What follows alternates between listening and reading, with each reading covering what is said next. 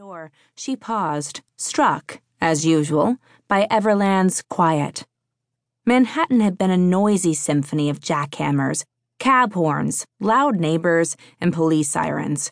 Here, the coastal breeze rustled the hundred year old live oaks, lining the shady street, dripping moss from thick, gnarled branches. A bird sang, a dog barked, a neighbor tuned a mandolin on a front porch swing.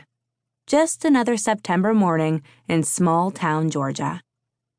Her orange car pumpkin started on the third try, the gaslight blinking on. Forehead meet steering wheel.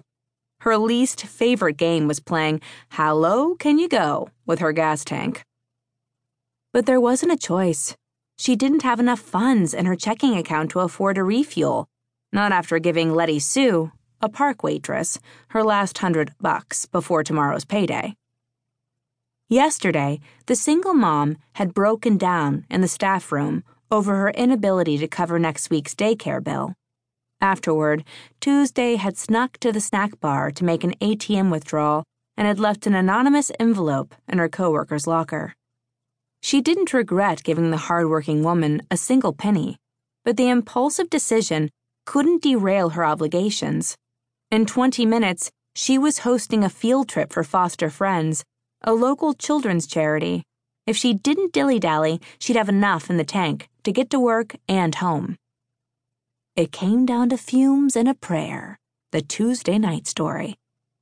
A sudden movement caught the corner of her eye. Her big sister Pepper and her sister's fiance Rhett staggered from the house next door a laughing tangle of limbs and leashes. Between them, the happy couple owned four dogs.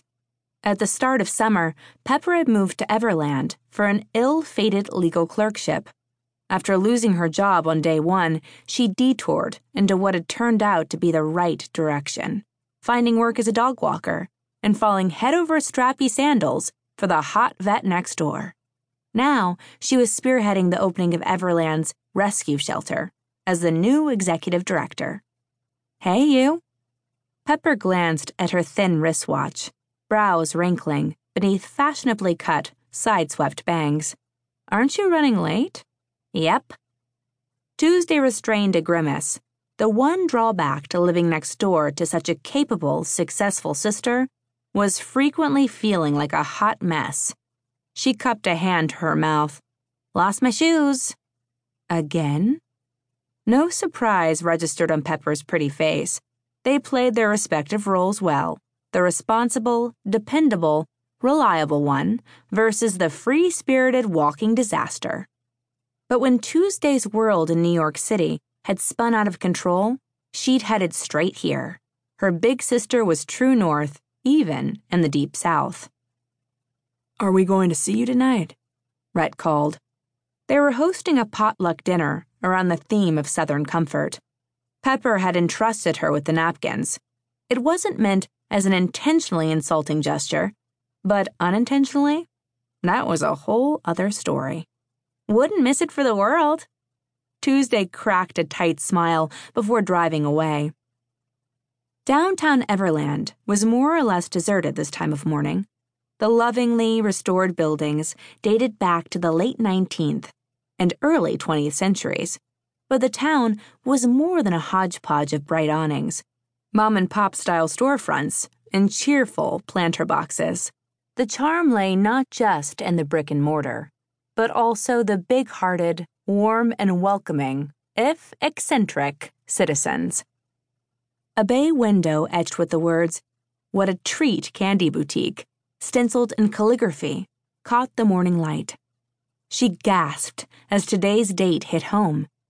It was What a Treat's owner, Ginger Reed's 30th birthday.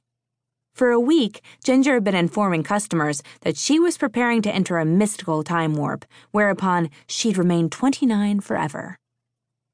Kitty corner to the shop sat City Hall, the imposing brick building, framed by a profusion of late summer flowers.